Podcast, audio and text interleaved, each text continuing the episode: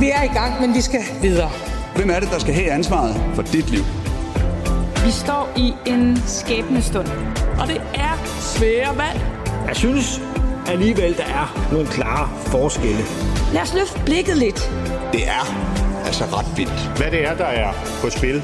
Og det, der er på spil lige nu, ja, det er regeringens finanslovsudspil, som i dag bliver præsenteret. En plan, der også vil blive set som et valgoplæg. Så hvad skal vi holde øje med, og kan økonomi simpelthen afgøre valget? Analyse af den sag først i programmet. Mens Venstre hænger gevaldigt i meningsmålingerne, ja, så gør en af partiets helt tunge profiler sig klar til at tjekke ud. Det gør ondt, øh, at det udvikler sig på den måde. Claus Hjort Frederiksen takker af efter næste valg, og øh, i anledning af hans 75-års fødselsdag, ja, så har jeg inviteret ham i studiet for at gøre status på det parti, som han har været med igennem i fire årtier. Og så tager jeg mig også en snak med ham her. Jeg ved ikke, om I kan huske det, men jeg sagde også, at vi var et kompromilløst klimaparti. Sikander Siddiq er nemlig kommet i vælten med sin kompromilløse og konfrontatoriske stil, men hvordan hjælper det egentlig hans sag? Jeg spørger ham sidst i udsendelsen. Det her er Mandat på Radio 4. Mit navn er Pernille Rudbæk. I studiet er også politisk redaktør Thomas Larsen. Velkommen til.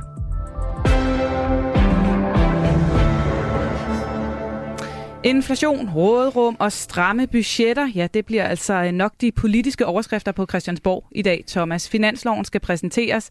Hvorfor er den særlig interessant i år? Det er der flere gode årsager til. Først og fremmest så skal vi jo se, hvordan regeringen her i nær fremtid har tænkt sig at, at navigere ind i et ret øh, svært og ukendt øh, farvand, hvor der er mange farer, der, der lurer. Altså, der er stigende energipriser, der er inflation, der er risiko for recession øh, i en række europæiske lande. Så på den måde er det komplekst. Og så for at gøre det yderligere komplekst, så står vi faktisk øh, her i Danmark øh, midt i en situation, hvor der er mangel på, øh, på arbejdskraft, øh, både i den offentlige sektor, men også i masser af private virksomheder virksomheder. Så hvordan vil regeringen ligesom køre igennem det øh, landskab? Og derudover, som du allerede har sagt, Pernille, så er det jo altså også en, en regering, der faktisk lægger sit uh, sidste finanslovsudspil frem, inden der skal være valg, så derfor kommer det jo også til at blive spændende at se, hvad er det så for et afsæt, de vil bruge finansloven til ind i folketingsvalget. Og med det oplæg, så også velkommen til dig, Arne Ullum. Tak redaktør på øh, nichemediet NB Medier, og øh, ham vi altid hiver med her i programmet, når der er økonomisk politik på den store dagsorden. Du kommer også til at følge rigtig tæt med i dag, har sikkert allerede siddet og snuset til øh, alt det, som vi øh, ved på forhånd. Hvad holder du særligt øje med i forhold til det her finanslovsudspil? Altså nu er det jo sådan en ekstremt stram finanslov, og overskriften i dag vil umiddelbart på pressemødet være en meget ansvarlig regering. Men jeg vil lytte rigtig meget efter de små ord, der kommer om den kommende 2030-plan. Fordi det er der, hvor regeringen så øh, med stor sikkerhed vil komme med alle de gode, de gode ting sådan for alvor, hvor, øh, hvor der kommer visioner og så videre på. Så, så jeg vil faktisk høre, øh, lytte rigtig meget, hvad øh, Vammen siger om det, der ikke er på dagsordenen i dag. Ja, for der havde jo været mange spekulationer øh, omkring det her med, om regeringen også ville komme med sin 2030-plan i dag, når de også kom med finanslovsudspillet. Det gør de så ikke. Hvordan tolker du det? Jamen, altså, jeg tolker det faktisk på den måde, at regeringen de, de har valgt den ansvarlige økonomi, øh, økonomiske linje, og det betyder, at det bliver sådan ret øh, småt øh, med, med nye øh, velfærdsinitiativer i 23 og 24, måske også 25. Så derfor ved ligesom at få det overstået nu, så får de sat sådan et kæmpe stempel, der hedder økonomisk ansvarlighed på regeringen, og så om nogle dage, så kommer de med 2030-planen, hvor jeg tror, at vi vil se, at de lige pludselig finder nogle ekstra penge i rådrummet, og så kan de komme med en masse løfter på den bane. Der er jo, som vi allerede har vendt, stor sandsynlighed for, at øh, der kommer til at være et valg mellem øh, det her finanslovsudspil, og så at der skal landes en aftale om en ny finanslov øh, omkring december. Øh, det udspil, der kommer i dag, er det mest af alt et valgoplæg, eller er det også noget, som kommer til at have gang på jord, vurderer du? Jamen altså, hvis den nuværende regering bliver genvalgt, så får det jo gang på jord på den måde, at det bliver udgangspunktet. Men det bliver ikke kun udgangspunktet for forhandlingerne om finansloven, det bliver også udgangspunktet for de forhandlinger, der skal være om et regeringsgrundlag eller et forståelsespapir, eller hvad det nu kommer til at hedde. Og der kan man sige, at øh, der har regeringen her altså med klart ud om, at, øh, at der skal være økonomisk ansvarlighed, og det tror jeg ikke især de to røde partier vil blive meget begejstrede for. Altså det er de jo ikke. Nej, men med det, der er lagt op til en meget stram finanslov, hvor øh, den her forhandlingsreserve er, er, er skåret øh, drastisk ned i forhold til øh, både øh, ja, forrige år og også tidligere år. Hvad er det så for et forhandlingsspil, du ser i periferien omkring den her finanslov? Jamen altså, jeg ser, at når de kommer til at skal forhandle forståelsespapir, så vil der komme en voldsom konflikt mellem S og SF øh, og enhedslisten på den ene side, og de radikale på den anden side, fordi øh, du kan jo sådan set kun udvide råderummet frem til 25 ved at opkræve nogle nye skatter. Og det plejer jo ikke at være sådan ligefrem radikal øh, yndlingste øh, at få serveret. Så, så, så, så jeg ser, at, øh, at det her gør det ikke nemmere for Mette Frederiksen efterfølgende at samle sit parlamentariske grundlag. Men hun har til gengæld galvaniseret sig nærmest imod at blive beskyldt for at være sådan økonomisk uansvarlig, Anker Jørgensen økonomisk politik. Og, og det tror jeg faktisk er meget klogt. Thomas, øh, den her balancegang mellem på den ene side at skulle signalere øh, økonomisk ansvarlighed ved at komme med en, øh, en stram finanslov, øh, et finanslovsudspil i dag, og så omvendt jo også stå øh, med, med føden på tærsklen til et valg og have brug for at måske også kunne dele lidt gaver ud. Hvad er det for en balancegang, øh, regeringen træder ind i her? Jamen, det er først og fremmest en svær balanceakt, og det var det, vi er vidne til, fordi øh, det er fuldstændig rigtigt, som øh, Arne Ullum siger, at øh, jeg tror, at regeringstoppen er øh, ekstremt bevidst om ikke at åbne flanker for, at de kan blive øh, beskyldt for at spille hasard med dansk øh, økonomi og køre økonomien i, i grøften, og derfor så ser vi netop det her altså temmelig stramme øh, finanslovsudspil. Øh, Men det er jo også klart, at regeringen har jo også et enormt behov for at vise sine egne vælgere, at der vil være penge på sigt til at investere i velfærd, og at de vil kunne gøre det bedre end de blå. Og derfor så står vi også sådan lidt med bind for øjnene reelt og taler om det lige nu, fordi det, er, der er min pointe, det er, at det bliver faktisk utrolig afgørende, hvad det er for et 2030-dokument, altså hvad det er for en øh, økonomisk masterplan, der rækker længere ind i fremtiden, som Socialdemokratiet vil lægge på bordet her i løbet af meget, meget øh, kort tid. Det er der, vi sådan ser de afgørende socialdemokratiske øh, pejlemærker. Øh, og det er i virkeligheden så også først der, at, at, at, at vælgerne øh, Øh, for alvor får et, et, et valg. Og det er så måske også noget af det, vi måske lige kunne vende øh, her og nu, nemlig at, øh, at der kan meget vel komme et, et meget markant valg Øh, for danskerne, øh, når de skal sætte deres kryds ned i stemmeboksene, fordi vi kommer nok til at se sådan en, en socialdemokratisk øh, 2030 velfærdsplan, og over for den, der har vi så den konservative leder Søren Pape Poulsen, der jo er spillet ud med en meget vidtgående, altså borgerlig 2030-plan, altså med massive skattelettelser, med den offentlige sektor i stram kontrol osv. Det er faktisk mange år siden, tror jeg, Arne, vi har haft sådan et, et, et valg på den måde.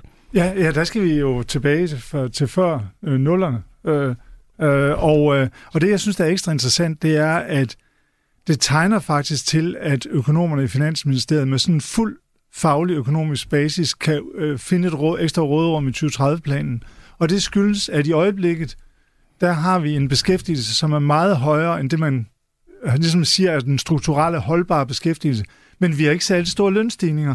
Og det vil sige, at det indikerer faktisk, at man har undervurderet effekten af alle arbejdsmarkedsudbudsreformerne. Så man kan godt øge den strukturelle beskæftigelse i 2030, og det lyder jo rigtig teknisk, mm. men det er der rigtig mange milliarder kroner i råderum i. Altså det, du siger, hvis jeg skal bare oversætte det til sådan en helt almindelig øh, øh, dansk, sådan som jeg hører det, altså der er simpelthen så mange, der gerne vil arbejde lige nu, selvom de ikke har fået mere i løn, at der er, er grobund for, at man godt kan kalkulere med, at endnu flere vil komme i arbejde de kommende år. Og så ja, er der flere ja. penge. Ja, man kan simpelthen kalkulere med, at vi holdbart i Danmark kan have en højere beskæftigelse, end man hidtil har antaget, og så kommer der flere skatteindtægter ind, og der bliver færre udgifter til overførselsindkomster, og derfor vil der komme et solidt råd, ekstra rådrum frem til 2030.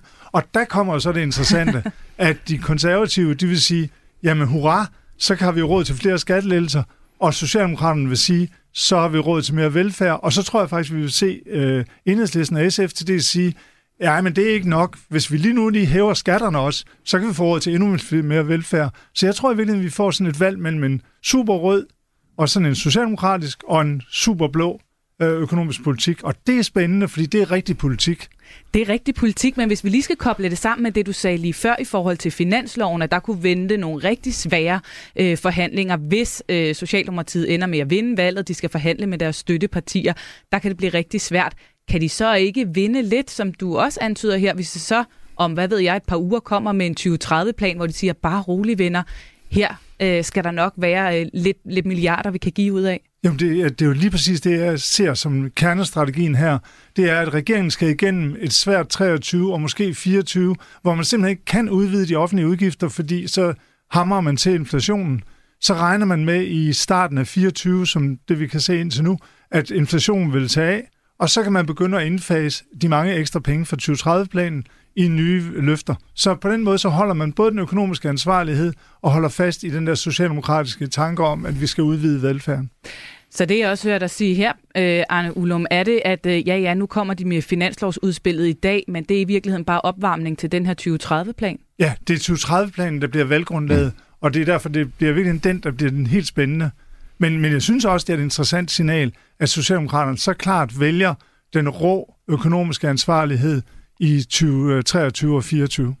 Thomas, sådan helt overordnet, hvor stor en rolle vurderer du, at økonomi som tema vil komme til at spille i den kommende valgkamp?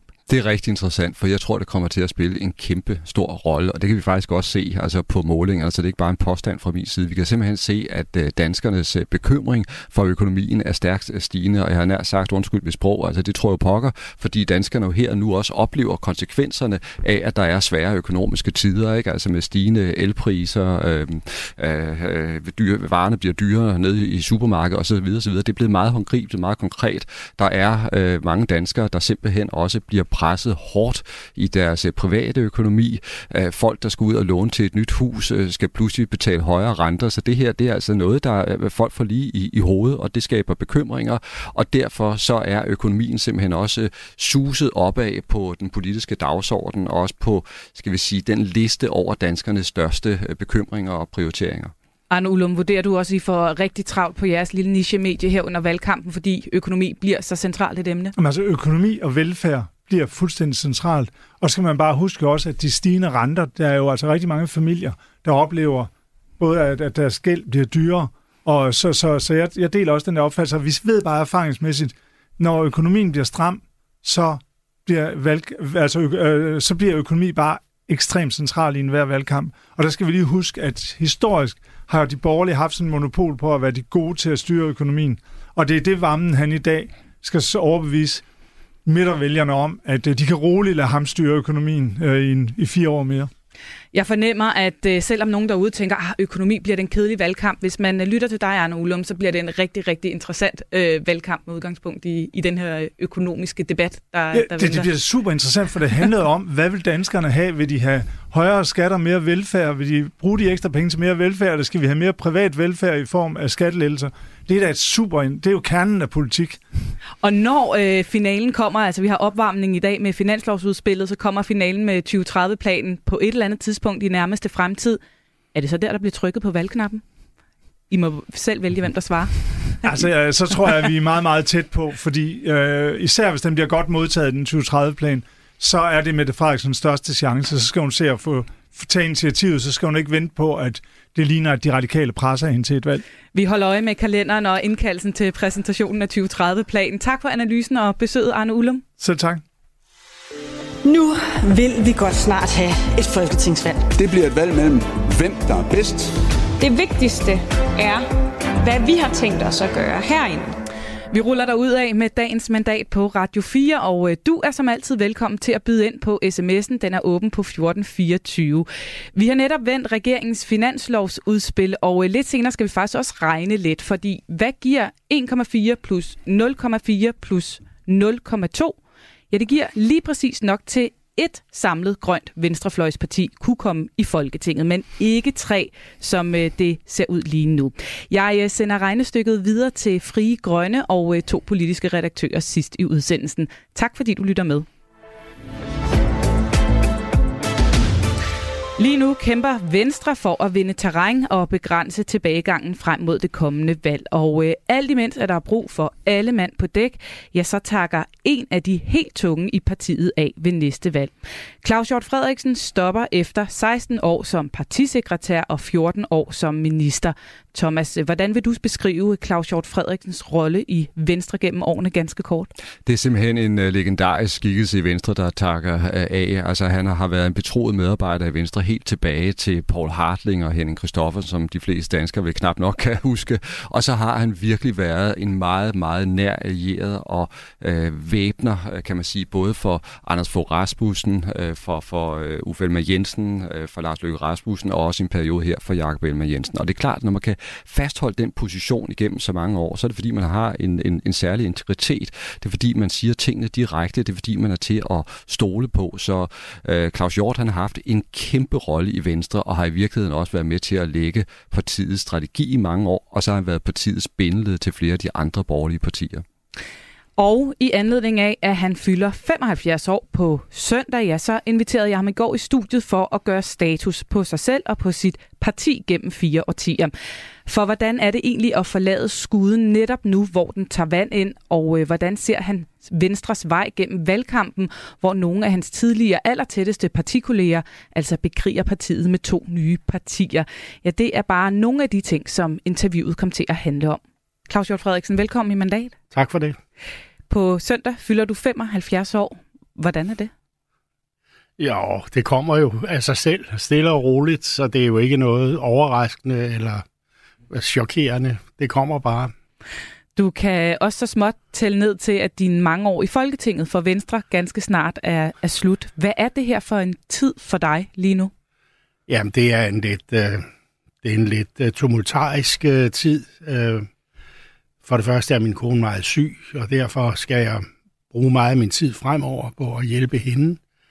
Uh, men så har jeg jo også den her FE-sag kørende, og så er det jo meget følelsesladet at skulle sige farvel til Folketinget. Altså et arbejde, man har, jeg har haft i mange år, som jeg har holdt rigtig meget af. Så den her tid, hvor man egentlig skulle øh, måske gå lidt stille og sige farvel og snakke med de gamle kolleger, den er blevet lidt anderledes? Ja, det er den. Det må jeg jo erkende. Når du sådan øh, kigger tilbage og, og gør status over dit politiske liv og dit bidrag til Venstre, hvad er du så egentlig mest stolt af? Jamen, jeg tror, jeg må sige, at øh, jeg er jo mest stolt af den øh, forandringsproces, vi gennemlevede i, i øh, øh 80'erne og 90'erne under Uffe Ellemann Jensen, og så øh, den forandring, vi gennemførte med, eller jeg gennemførte sammen med Anders Fogh Rasmussen, der førte til den store valgsejr i 2001. Det er jo ligesom højdepunkterne i, i mit øh, politiske liv. Du øh, er mange blevet beskrevet som en øh, politisk kuglestøber, som Venstres inderste strateg, som øh, du også siger, en af dem, der har været aller tættest på både Anders Fogh og Lars Løkke i deres tid som statsminister. Hvordan ser du selv din rolle i Venstre gennem årene? Åh, oh, det, det er svært at sige. Øh, altså, jeg tror jo nok, jeg har haft indflydelse på, på Venstres øh, udvikling øh, og på, på, på Venstres øh, politik.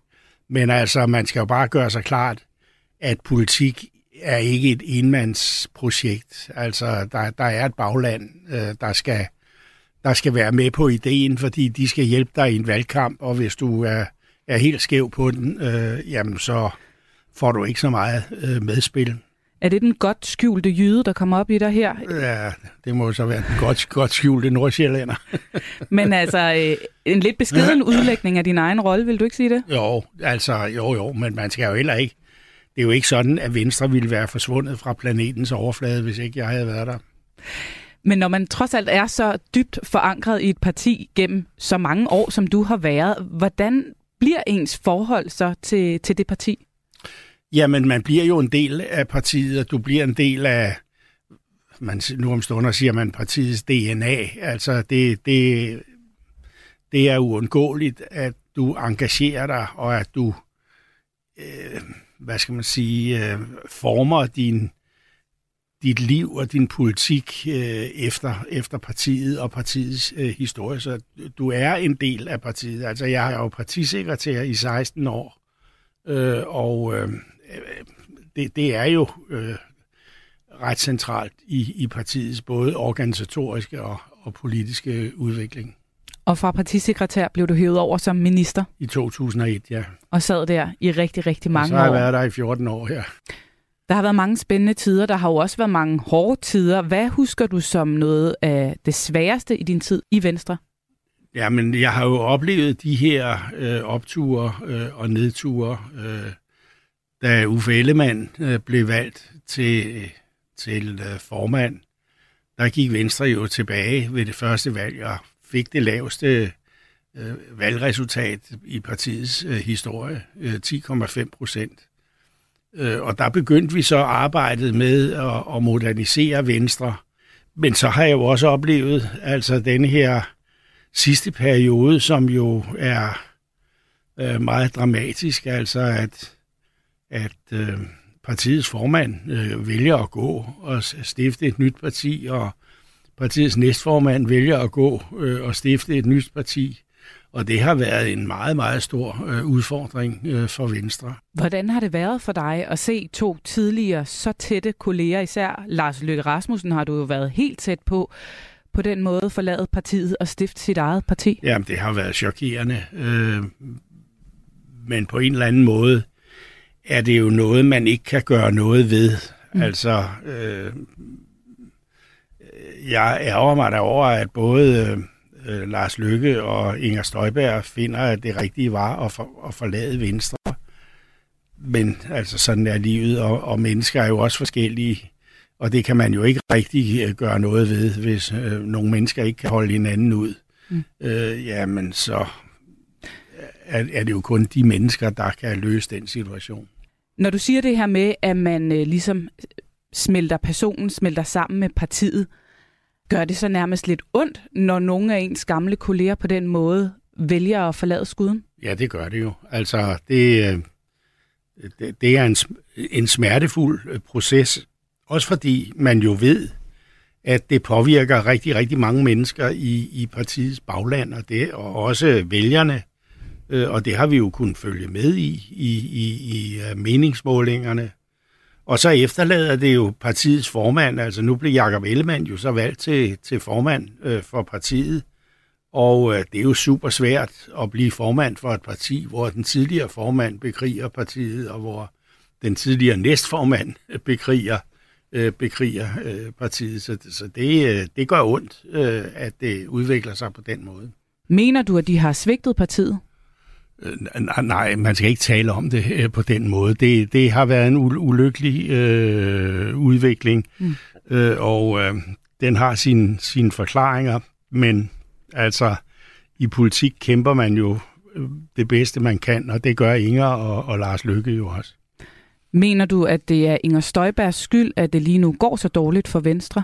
Nej, det mener jeg egentlig ikke. Det mener jeg ikke, fordi altså da de to sprang fra partiet, ja, der fik vi altså en nedtur øh, øh stemmemæssigt i, i meningsmålingerne. Men jeg mener, at vi har tabt, hvad vi skal tabe til øh, Inger Støjberg og til Lars Løkke. Altså, øh, så det er ikke sådan, at der forestår et, et, en yderligere tab af mandater. Men hvordan er det at forlade partiet på et tidspunkt, hvor meningsmålingerne er lave. Adskillige fremtrædende profiler har forladt for, øh, partiet, og der er en ny formand, som jo altså kæmper med næb og klør for at rette skuden op igen.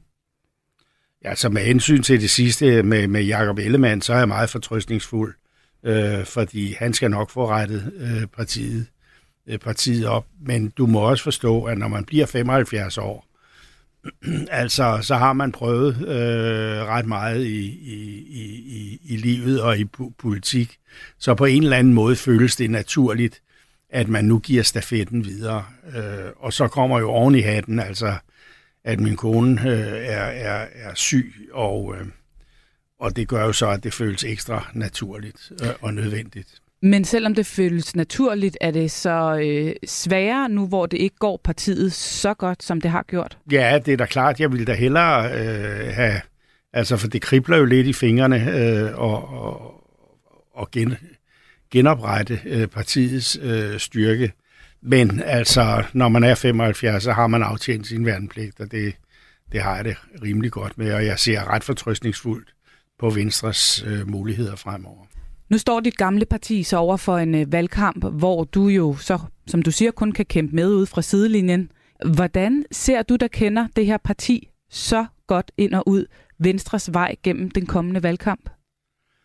Jamen altså, Venstres opgave er at prøve at flytte stemmer over midten i dansk politik. Og det er ret rodfæstet i, i partiets øh, selvforståelse. Og det kom jo fra valget i 1998, hvor øh, Uffe Ellemann var et mandat fra at blive statsminister. Og derfor blev problematikken meget krystalklar, nemlig hvad skulle der til for, at øh, Venstre fik statsministerposten. Og det bestod altså i, at vi skulle flytte en stemme fra den røde side til den blå side i, i politik. Og det var ligesom ret definerende for øh, øh, opgaven, og derfor sigtede vi os ind øh, på den opgave i de, følgende, i, i de følgende år. Så på den måde, så ser vi os selv som et parti, der naturligt hører hjemme i en regering. Naturligt hører hjemme i en regering, men ikke nødvendigvis på statsministerposten? Nej, det altså, vi ser jo selv, altså selv opfatter vi os jo som et naturligt øh, statsministerparti. Øh, Men altså, det er jo ikke sådan, at vi vil forhindre en blå regering, hvis vi ikke kan få statsministerposten. Altså, vi, vi levede jo udmærket under Poul Slytter, øh, og selvfølgelig kan vi også gøre det øh, i, i, igen, men vores mål er, og vores kamp gælder selvfølgelig at få statsministerposten. Nu øh, går alle og snakker om øh, valget. Øh, hvordan er det at sidde øh, ude på sidelinjen og vide, at du ikke skal være en del af det? Kribler det lidt i, øh, i hænderne? Ja, det kribler lidt i det, fordi jeg synes, vi står i en, øh, hvad skal man sige, i en krise, en folkestyrekrise på grund af mink-skandalen. Så der er altså meget, der skal rettes op efter det her, øh, efter det folketingsvalg, øh, vi, vi står overfor, øh, fordi øh, mange mennesker har en stor skepsis over for øh, altså den måde, der bliver, bliver handlet på. Men det kribler ikke så meget, at du rigtig kan blive og gøre noget ved det. Kommer, nej, du, kommer du til at sidde ude på sidelinjen og, nej, og, og ringe en gang imellem og lige komme med et godt hvis råd? Hvis jeg får mulighed for at råbe op, så vil jeg gøre det. I medier og så videre? Ja. Ja, okay. Du, øh, det er her med øh, en aftale, du kan komme herind og råbe op en gang imellem, hvis du, øh, hvis du får brug for det. Øh, her under valgkampen med Claus Hjort Frederiksen, kommer du til at holde dig helt på sidelinjen, eller kommer du til lige at, at sende en sms eller ringe til øh, Nej, din gode det, kollega Jacob Ellemann en gang imellem? Jeg skal jo også hjælpe min efterfølger i den kreds, hvor jeg er valgt, øh, og øh, der er valgt en rigtig dygtig ung øh, kvinde, som som øh, kredsens øh, kandidat, og hende vil jeg selvfølgelig stå bi med råd og død. Så du skal ud og føre valgkamp? Ja, ja, det tror jeg, jeg skal. Så er du med lige ind til valgaftenen? Det er jeg i hvert fald. Og hvordan bliver det dagen efter valgaftenen? Ja, det tror jeg bliver godt. Altså, så der er jo også en charme ved at være ansvarsfri. Og den kan du nyde lige om lidt? Ja, det håber jeg. Tak for det, Claus Hjort. Selv tak. Ja, således altså øh, Claus Hjort Frederiksen, der besøgte os her i studiet i går. Thomas, øh, han er fortrystningsfuld i forhold til Venstres fremtid, selvom altså øh, meningsmålingerne lige nu er lidt barske for partiet. Er du lige så fortrystningsfuld på øh, hans vegne? Man må sige, her nu, der befinder Venstre sig reelt i en krise. Altså, de ligger øh, ekstremt lavt i meningsmålingerne. De har sagt farvel til øh, en masse øh, profiler. Øh, der er nogle af de gamle udbrydere, øh, Løkke og Støjbær, der skaber kæmpe problemer for dem. Og Søren Pape Poulsen, han er ved at køre sig i stilling som, øh, skal vi sige, favoritten til at blive blå øh, statsminister. Øh, så på den måde, så må jeg sige, problemerne de tårner sig op på længere sigt, så er det klart, at man skal på ingen måde afskrive øh, Venstre. Og ser vi på Claus Hjort øh, Frederiksens egen historie, så har han jo selv oplevet at stå på et lavpunkt, og så simpelthen bygge partiet op, sådan at partiet kunne gå hele vejen og erobre øh, statsministerposten. Og derfor er der, øh, kan man sige, der er et på kort sigt her, hvor det er svært, og så er der på lang sigt, hvor de så skal øh, virkelig have, have snuden i sporet. Og hvis man så lige tager helikopterblikket på, hvor usædvanligt vil du beskrive, at den her situation er, som øh, Venstre jo befinder sig i, hvor der er en tidligere formand og en tidligere næstformand, som med Claus Hjort Frederiksens ord simpelthen bekriger partiet? Det er en fuldstændig ekstraordinær og politisk, øh, altså historisk situation. Det kan jeg lige så godt sige med, med, med de her øh, store og, og, og svungne ord, fordi det er vildt at se på meningsmålingerne i øjeblikket, hvor vi så har altså på den ene side Lars Løkke Rasmussens Moderaterne og Inger Støjbergs Danmarksdemokraterne, som til sammen er lige så stort eller større end det gamle Venstre. Altså det siger alt om, hvor dramatisk den her tid har været for Venstre. Det er tid til, at dansk politik gør, hvad der er bedst for familierne, ikke hvad der er let for staten. Et stærkere Danmark, en grønnere fremtid, en friere verden. Med regeringsmagten er kun til låns.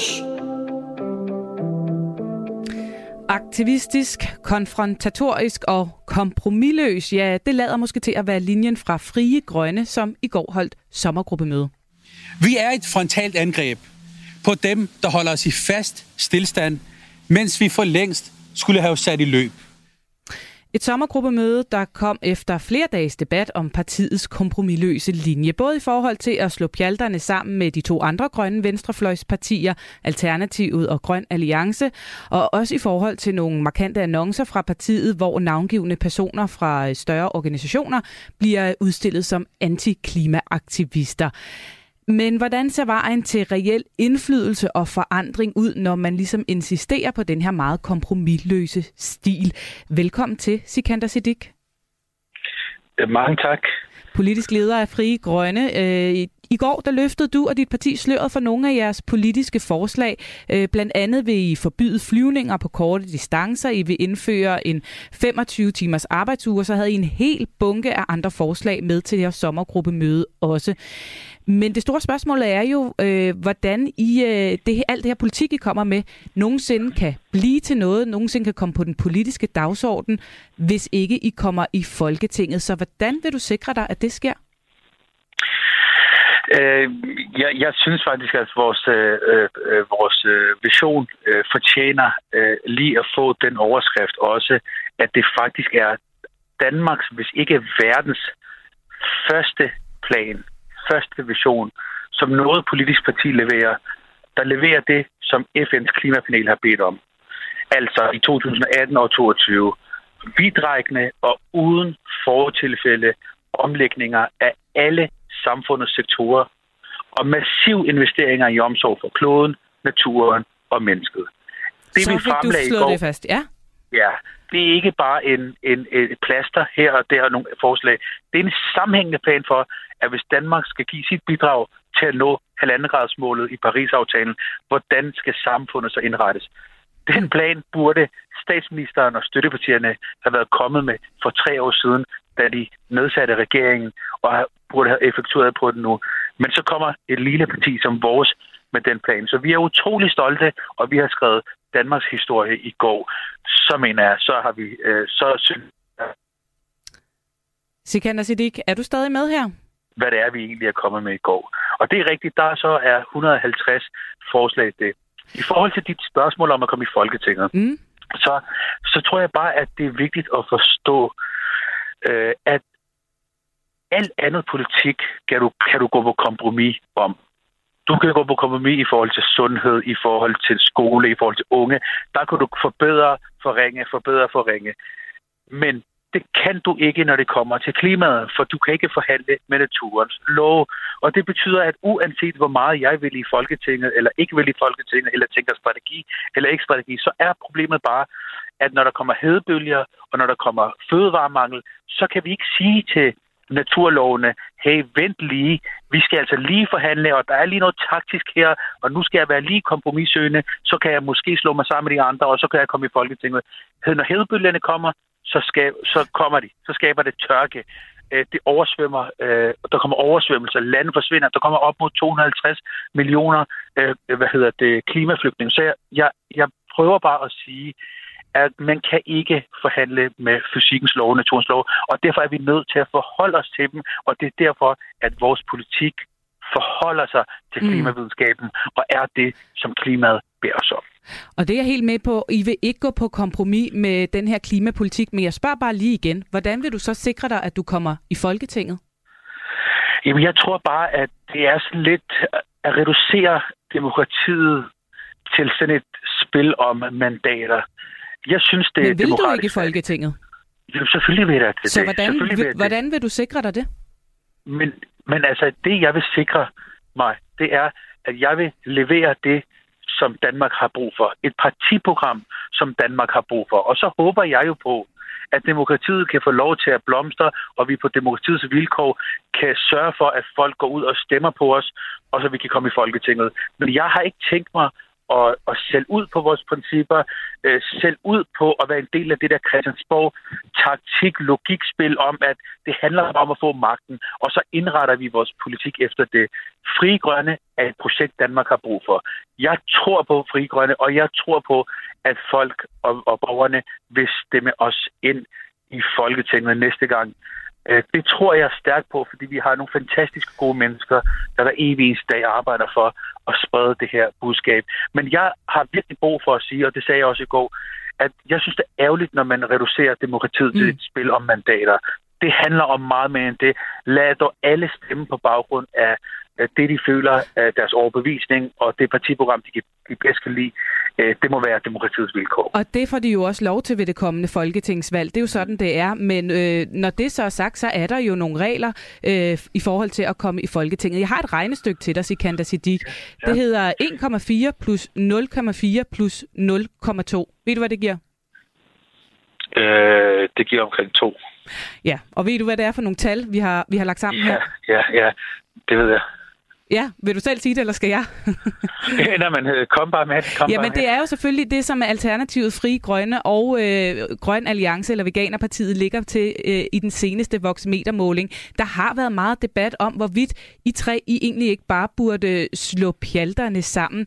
Er det virkelig bedre for klimaet, at ingen af jeres partier kommer i Folketinget, og at øh, I potentielt også er med til at skabe stemmespil til fordel for Blå Blok, øh, end at du går en lille smule på kompromis øh, med nogle af de her planer og, øh, og øh, principper? Det, som mange af jer ikke ved, det er, at da Alternativet eksploderede i sin tid, så er det rigtigt, at der var nogle konkrete sager.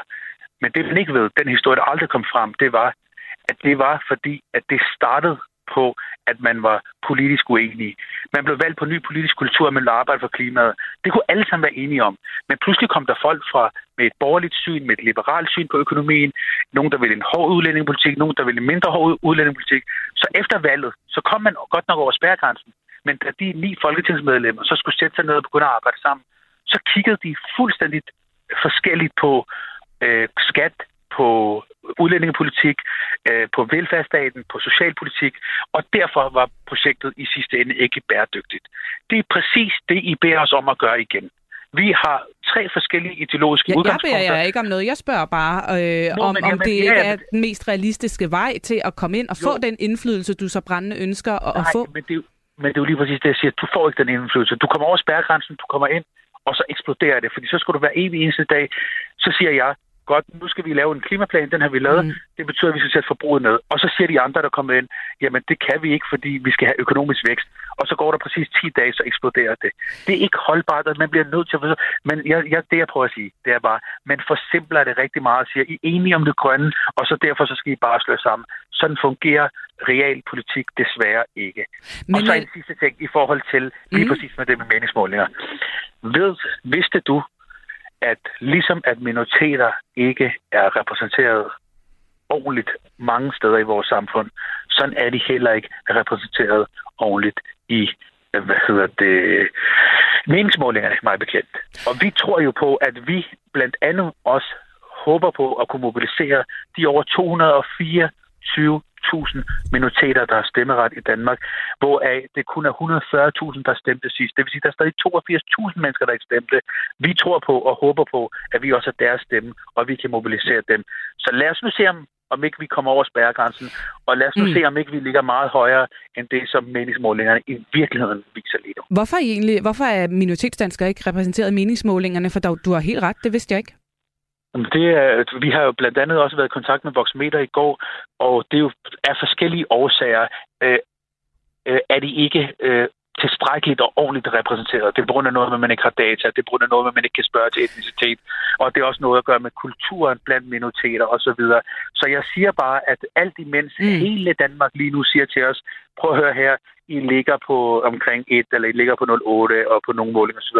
Lur mig, om ikke vi ligger meget højere, og lur mig, om ikke Fri Grønne kommer i Folketinget, hvis vi formår at, at mobilisere de mange øh, humanister, øh, majoritetshumanister og hvad hedder det, minoriteter, der mm. er ude i det her samfund, der har mistet tillid til støtte. Og det kan, det kan vi jo kun sidde og gætte på ud fra meningsmålinger, og, og det mørketal, som du øh, tror, der er i de her meningsmålinger, det kan vi ikke vide.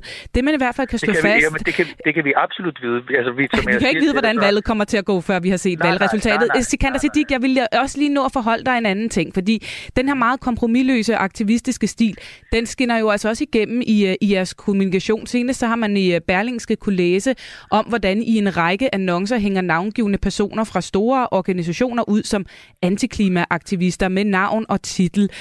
Mener du det med til at redde klimaet, gavne klimaet og hænge navngivende personer ud, eller er det mest af alt måske med til at skabe en masse forarvelse og opmærksomhed omkring jeres parti? Jeg tror, det er vigtigt at huske på, at vi med den kampagne først og fremmest sparker opad. Det her det er mennesker med er en del af Danmarks magtelite med enormt meget magt, enormt mange privilegier og enormt mange penge. Det er, det er vigtigt at huske på, at når vi øh, med billede og navn øh, kritiserer de her mennesker, så er det ikke fordi, at det er den person, de er, så er det fordi, det er det job, de har bemærk, at de får en stor, stor sum penge hver evig eneste måned for at møde op hver evig eneste dag og gå på arbejde og for mm. at bekæmpe vores fælles bedste og for at, at bekæmpe uh, reel klimahandling. Prøv lige at tænke over det her. Ikke? De har mere indflydelse på vores transportpolitik, klimapolitik, landbrugspolitik, end men, jeg har som folkevalgt. Men Sikander derfor... Siddiq, hvad, hvad ønsker du at opnå af konkret øh, politisk forandring i forhold til klimaet ved at bruge den her metode? Øh, fordi man, man kan ikke andet end at få den tanke, at det mest af alt handler om, om opmærksomhed. Vi gør det for at få de her mænd, mørke mænd, ud af de øh, lukkede forhandlingslokaler, så vi kan få reelt klimahandling. Det skal der frem i lyset, at der er mennesker i magteliten med midler, med privilegier og med penge, som kan mere eller mindre sidde og diktere, hvordan vores CO2-skat skal se ud, hvordan at den animalske produktion skal øh, fridages øh, fra, fra, fra en, en, en klimaaftale omkring landbrug. Det skal frem, at der sidder de her det, magtfulde og, mennesker og det kan man, og, øh, og det kan man alt sammen se i jeres annoncer, øh, Sikander Siddiq. Uanset hvad, så har det affødt øh, en del kritik, også fra andre øh, venstrefløjspartier har jeg set, blandt andet Øslem Sikic, øh, tidligere SF, har været ude at kritisere det og kalde det lavt. Gør det indtryk på dig, at folk bliver forarvet over den her metode? Jeg kan, jeg kan øh, på samme måde, på samme tidspunkt konstatere, at der har været enormt meget glæde over, at der er nogen, der tager bladet fra munden og kalder de her mennesker ud, der sikrer, at alt imens at øh, der er inflation i samfundet, og læreren og sygeplejerskerne og kontanthjælpsmodtageren skal betale prisen, så skummer de op i magteliten deroppe, der skummer de alt fløden. Jeg kan se, at der er rigtig, rigtig mange mennesker, der også øh, er glade for, at vi har lavet den her kampagne, bakker op øh, og, og skriver til os, at mm. det er, er fuldstændig fantastisk. Øh, så, så jeg tror, at det kommer også an på, er du en del af magteliten, så har du svært ved at, at, at acceptere sådan en kampagne. Hvorhen er du i samfundet? Det tror jeg i virkeligheden også er med til at fortælle, øh, sådan give et billede af, hvor kritikken egentlig kommer fra. Øh, Sikander Siddiq, her til sidst ganske kort, bare lige et spørgsmål i forhold til, øh, nu, nu kan vi diskutere herfra og, og til vi har kender valgresultatet, om I kommer ind eller ej. Hvis nu I ikke kommer ind, har jeres politiske projekt og måde at, at fare frem på så fungeret, hvis vælgerne øh, ikke sender jer i Folketinget ved næste valg? Jeg har lavet det her parti, fordi at jeg føler, at det er det, Danmark har brug for. Jeg startede med tanken om at lave det er partiet. med på. Jeg fik, jeg fik to med. I dag er vi over 300 mennesker, der beskæftiger sig med det. Det, jeg bare vil sige til dig, det er, Danmark har brug for det her. Alt for længe har vi reduceret demokratiet til et spil om magt. Men, men har Danmark også brug for det, hvis danskerne ikke kan se, at de har brug for det? så, kan, så er jeg overbevist om, at så er det fordi, vi ikke har været, haft tid nok, og vi ikke har været, været gode nok til at komme ud og fortælle om det her politiske projekt. Men som jeg også sagde i går, uanset valgresultatet, så er der et frie grønne efter valg. Tak for snakken, Sikander Siddiq. Selv tak formand for Frie Grønne. Og så velkommen til øh, en ny stemme her i studiet, nemlig dig, Kasper Dahl. Tusind tak politisk redaktør for Avisen Danmark. Øh, vi skal i fællesskab her til sidst i programmet forsøge at løfte blikket lidt og se, hvad der egentlig er på spil her på den yderste venstrefløj, fordi i en tid med klimakrise, hvor øh, alle kræver handling på det her område, og hvor det brede politiske flertal sådan set også er enige om det, hvorfor er det så så svært, hvis vi skal tro på meningsmålingerne trods alt, for øh, partier som Alternativet, Fri Grønne og nu Grøn Alliance at slå igennem blandt vælgerne? Jo, men uh, Sikander Siddiq var jo lidt inde på det selv. Altså, så kan det jo være, at danskerne ikke har forstået nødvendigheden af det, og de måske så ikke selv har været gode nok til ligesom at fortælle danskerne om nødvendigheden af det. Og, øh, og det tror jeg, der er en af forklaringerne på det. En anden forklaring er jo, at det budskab, som de grønne partier øh, har været rejsende i igennem længere tid, alternativet i længst tid, er jo øh, noget, som er blevet mainstream på Christiansborg. Altså at de store etablerede partier har jo langt hen ad vejen adopteret den grønne linje, som de her partier øh, forsøger at gøre til deres egen. Og så har det jo, vi så det i valgkampen i 2019, været sådan en race mod toppen. Altså, mm. hvem kunne komme op med de højeste tal for klimareduktioner, de højeste tal for antallet af havvindmøller, der skulle sættes op. Øhm, altså, det, det, det er blevet mainstream, og det gør det bare svært for de her grønne partier at, øh, at brænde igennem. Og så har Frie Grønne jo, som øh, Sikander Siddiq selv var inde på, jo valgt en meget kompromilløs øh, stil, hvor det er, at hvis man vil have et, øh, et øh, grønt parti, som forsøger at trække nogle aftaler i en grønnere retning, fordi man bare ikke kan få øh, det, man gerne vil have, hvis man kun har tre mandater, og man skal have 90, øh, så, så, så fanger det måske ikke danskerne så meget. Vi har fået en, øh, en sms, som måske indkapsler noget af det, du siger her meget godt Det fra Daniel. Han skriver, at Frie Grønne har selvfølgelig ret i, at miljøet skal være første prioritet, men hvis de virkelig vil kæmpe den kamp, hvorfor så hele tiden sætte sig selv i så dårligt lys? Jeg vil aldrig kunne stemme på dem udelukkende, fordi de altid føler sig som ofre og kommer i medierne for en masse andet, ofte klønk. Svært at smide en stemme efter sådan noget. Men god vind, skriver Daniel. Thomas, øh, hvad vurderer du, at den store udfordring for de her partier på den yderste venstrefløj er? Jamen, jeg er fuldstændig enig med, med, med Kasper Dahl øh, i forhold til, at den platform, den grønne platform, de gerne vil stå på, den har de absolut ikke alene. Altså i de seneste år har vi jo netop set altså massevis af kæmpe store aftaler, der skal speede den grønne omstilling øh, op. Og det betyder simpelthen, at en stor del af deres øh, dagsorden er overtaget af de, øh, af de andre partier. Så det tror jeg faktisk er, er den primære grund. Den anden grund, som jeg også virkelig vil fokusere på, det er, at de helt grundlæggende øh, mangler noget troværdighed hos vælgerne. Og det er sådan en ret hård påstand og anklage, jeg kommer med her. Det er jeg godt klar over. Men den bygger på noget, nemlig at alle tre partier har været involveret i nogle enormt hårde interne kampe. Øh, der har været intriger, der er folk, der er øh, smidt ud, øh, de har forladt hinanden og stiftet nye organisationer osv. osv. Og jeg tror simpelthen, at al den tummel, der har været internt, har skræmt mange vælgere væk. Også en række af de vælgere, som egentlig godt vil være klar til at støtte en politisk organisation, der vil gå videre i den grønne omstilling af de andre. Men, men det kræver også, at der er en mm. vis form for stabilitet, og der er et lederskab, som folk øh, og vælgerne godt kan, kan, kan se sig i og kan spejle sig i. Det tror jeg, de kan. Så hvis jeg skal summere det op, I siger, så dels så er pladsen på den yderste venstrefløj måske blevet lidt mindre, eftersom at øh, klima efterspørgselen, øh, eller efterspørgselen på klimapolitik er dækket af mange andre partier, og dels så er de måske ikke gjort det så godt i forhold til troværdighed og, og samhørighed. Nu har der været den her debat om, om de tre partier de skulle slå pjalterne sammen. Øh, den har ligget og grydet lidt, og så blev den så mere konkret, da Alternativet øh, inviterede Frie Grønne ind i varmen under deres faner, og, og ikke omvendt selvfølgelig. Lad os lige høre, hvorfor partiets eneste folketingsmedlem, Thorsten Geil, synes, at det ville være en god idé.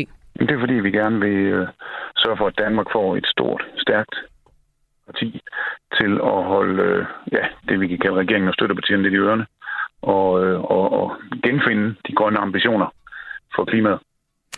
Har han ret, Kasper? Altså, kunne det være en god idé, eller det her rent spin også? Altså, øh, det er, jo, det er jo begge dele forstået på den måde, at han har jo ret, at hvis der er nogen, der skal trække regeringen i en øh, rigtig, rigtig grøn retning, også efter et valg, så er drømmescenariet for øh, grønne partier jo at sidde med de her afgørende mandater. Det gjorde Alternativet ikke i 2019, og, og det er jo så det, der måske er årsagen til, at den ikke er blevet grønnere, end det er. Det er så blevet rigtig, rigtig, rigtig grønt med de mange store aftaler. Og så er det jo spin, altså forstået på den måde, at Frie Grønne er et udbryderparti af Alternativet. Der er en årsag til, at Thorsten Geil han kun er sig selv i Alternativets folketingsgruppe, det er jo, at tre af hans øh, tidligere kolleger, de nu sidder over i Frie Grønne. Og spørgsmålet er, om, øh, om det ikke ender med, at øh, vælgerne de nu siger øh, tak for nu til både Alternativet, Frie Grønne og at mm. øh, Grøn Alliance ikke kommer i nærheden af at komme ind. Altså, hvis de her partier vil have en chance, så er det eneste rigtige at begynde at, øh, at slå sig sammen. Og det vil de jo så ikke, fordi som Thomas var inde på, der er masser af personlige nid og nag, øh, som de bare ikke kan se bort fra. Øh, der kan de simpelthen ikke øh, se ud over de her personlige relationer i klimaets tjeneste. Og det er jo øh, ærgerligt for partierne. Jeg tillader mig i virkeligheden også at tvivle på det, som Sikander Siddiq sagde, nemlig at Fri Grønne er kommet for at blive. Altså jeg vil tvivle meget på, at vi ser et Fri Grønne ved ikke det kommende folketingsvalg, for der skal de jo nok være der, men når der kommer et folketingsvalg mm. igen, der tror jeg, at Fri Grønne de har, har opløst sig selv og er fundet ud til, til andre partier. Så må vi ringe til Sikander Siddiq og spørge, øh, hvad der blev af de planer. Øh, det er jo ikke kun en opfordring, som der så måske lidt spændmæssigt er kommet fra Alternativet. Vi har også set en øh, Pelle Dragsted fra Enhedslisten på Twitter være ude og opfordre til, om de dog for alvor ikke skulle overveje at stå pjalterne sammen. Hvor øh, alvorligt er det for hele venstrefløjen, at øh, der ligger tre partier derude på, på, på den yderste kant, og, øh, og, og, og, og potentielt har noget stemmespil, Thomas? Jamen, jeg vil sådan set gøre indsatsen endnu større. Jeg vil ikke bare tale om venstrefløjen, jeg vil simpelthen tale om hele rød blok, fordi det vi taler om, at det er jo rent faktisk, at øh, stemmespillet hos de her tre små, bitte små øh, partier, kan i yderste fald betyde, at øh, Mette Frederiksen mangler de afgørende mandater på valgnatten, og det kan igen betyde, at regeringsmagten skifter, og hun skal i gang med at pakke sine flyttekasser i statsministeriet. Så ligesom vi har haft valg, hvor det har været de nordatlantiske mandater, der kunne afgøre det, så kan sådan lidt stemmespil her på den yderste venstrefløj faktisk også blive afgørende. Men Kasper Dahl, man kunne jo omvendt også tænke, at enhedslisten kunne have øh, en fordel i, at der ikke var de her venstrefløjspartier, så de ligesom havde hele den yderste venstrefløj for sig selv. Ja, men, men den fordel har de jo i virkeligheden kun, hvis det er, at, øh, at øh, altså at, at Mette Frederiksen stadigvæk er ved regeringsmagten. Enhedslisten arbejder for, at Mette Frederiksen skal være ved i statsministeriet. Det er den eneste måde, enhedslisten har nogen form for indflydelse på den førte politik på. Hvis det bliver Søren Pape Poulsen eller Jakob Ellemann Jensen, så kan enhedslisten sætte sig ud og, og lave studiegruppe i, øh, i fire år og udvikle ny politik. Fordi de kommer ikke ind og får nogen form for indflydelse. Øhm, så det vil sige, altså Pelle Dragsted og Enhedslisten står jo lidt i et dilemma, fordi de skal enten begynde at se, om de kan tale de her partier op, altså se, om de kan få dem op i nærheden af en spærregrænse, så de kan få øh, fire mandater og komme ind. Det prøver Pelle Dragsted så lidt indirekte ved at opfordre dem til at, øh, at slå sig sammen. Han ved også godt, ligesom Thomas og jeg har været inde på, at det kommer ikke til at ske. Øh, og ellers så kan han begynde at tale dem ned, og det tror jeg faktisk er det, vi kommer til at se i den, i den næste tid, så når vi har en valgdato, altså at Enhedslisten begynder at appellere til nogle af de her små 2%, når man slår dem sammen, vælger om at sige, hey, det her det betyder altså, at din grønne stemme, den kommer til at få 0,0 indflydelse i et folketing. Skynd dig lige at skifte øh, parti og sætte kryds ved, ved liste Ø i stedet for, så enhedslisten kan komme ind med en, en, en stærkere stemme og trække øh, regeringen i en grønnere retning. Tror du, de kommer til at sige det så direkte? Lad være med at stemme på Fri Grønne, fordi så spilder du bare din stemme? Det vil jeg bestemt ikke være afvisende over for, at, at vi kan risikere, at, øh, at, at den politiske diskussion kan komme helt derud. Også fordi det kan være ganske, ganske få øh, tusind stemmer, der kan komme til at afgøre det her øh, valg. Hvem kommer over spærregrænsen? Kommer Lars Løkke og Moderaterne over spærregrænsen? Kommer Morten Messersmith og Dansk Folkeparti over spærregrænsen? Øh, de grønne der, kan vi få øh, nogle af de øh, partier eller nogle af de stemmer over på, på enhedslisten, vil man sidde og tænke i enhedslisten, så kan det være med til at gøre, mm. at, øh, at der lige pludselig bliver et, øh, et rødt flertal efter et valg. Hvis man kigger på meningsmålingerne, så ligger faktisk Alternativet jo i seneste måling til 1,4. Det er jo ikke umuligt, øh, vil man mene. Er der ikke også den mulighed, at øh, et af partierne kunne øh, få hævet alle de nødvendige stemmer øh, hen til sig, og så lige klare den med nød og næppe, Thomas? Altså, man skal jo ikke øh, afvise det fuldstændig øh, kategorisk, altså, og selvfølgelig øh, kan der indtræffe et mirakel, men som jeg også har tilføjet et par gange, altså mirakler indtræffer sjældent, heller ikke i politik, så jeg tror, det bliver enormt svært. Og jeg synes også, det er værd at bemærke her, at når vi ser på alle de valgforskere, der på et strengt videnskabeligt bag, altså øh, grundlag sidder og følger med i, øh, i, i dansk politik og, og studerer altså bevægelserne mellem partierne, ikke? når vi ser på de her valgforskere, så er der jo ingen af dem, der tror på, at de her partier vil klare det hver for sig sig heller ikke alternativet, fordi selvom de måske de bedste målinger ligger på det her niveau, du, du taler om, Pernille, så ligger de også i andre meningsmålinger, altså markant øh, lavere, og man må bare sige, altså der skal virkelig et kraftspring til, hvis de skal øh, komme op over øh, spærregrænsen her i, i, i valgkampen og, og, og få en periode til i Folketinget. Og så har tre, de tre partier jo i virkeligheden den store udfordring, at øh, deres eneste raison d'etre, eller største raison d'etre, det er klimapolitikken. Mm. Og lige nu der oplever vi bare, at der er rigtig mange emner, der øh, forsøger at konkurrere med klimapolitikken om at være det, der optager danskerne og kan være udslagsgivende for, hvor du sætter dit kryds. Vi har økonomi, vi har udlændinge, vi har al sundhed, vi har alle mulige andre emner, og dem havde vi ikke i samme grad i øh, 15 og 19 valget, øh, hvor Alternativet jo fik deres helt store øh, gennembrud. Du har en helt kort bemærkning Jamen, her det til tror jeg sidst, er en Thomas. rigtig god pointe. Altså, vi er ikke på vej ind i et nyt klimavalg, hvor de grønne vil fejre triumfer. Det er et helt anderledes komplekst valg, som Kasper er inde på, med mange flere dagsordner og temaer i spil. Hvad har vi så opnået de her tre år, trods pandemi og krig? Der er altså nogle forbindelseslinjer, der er ved at blive kappet. Og derfor er der i den grad fortsat brug for os.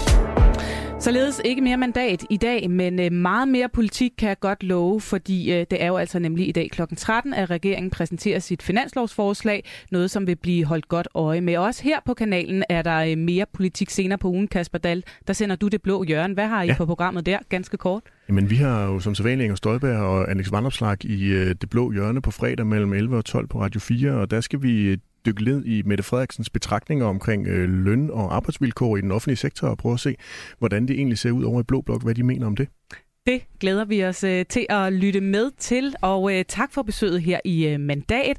Vi er tilbage igen i næste uge, og øh, når vi er det, ja, så bliver det med min gode kollega Jakob Grosen bag roret, så tag rigtig godt imod ham. Tusind tak, fordi du lyttede med og på genlyt.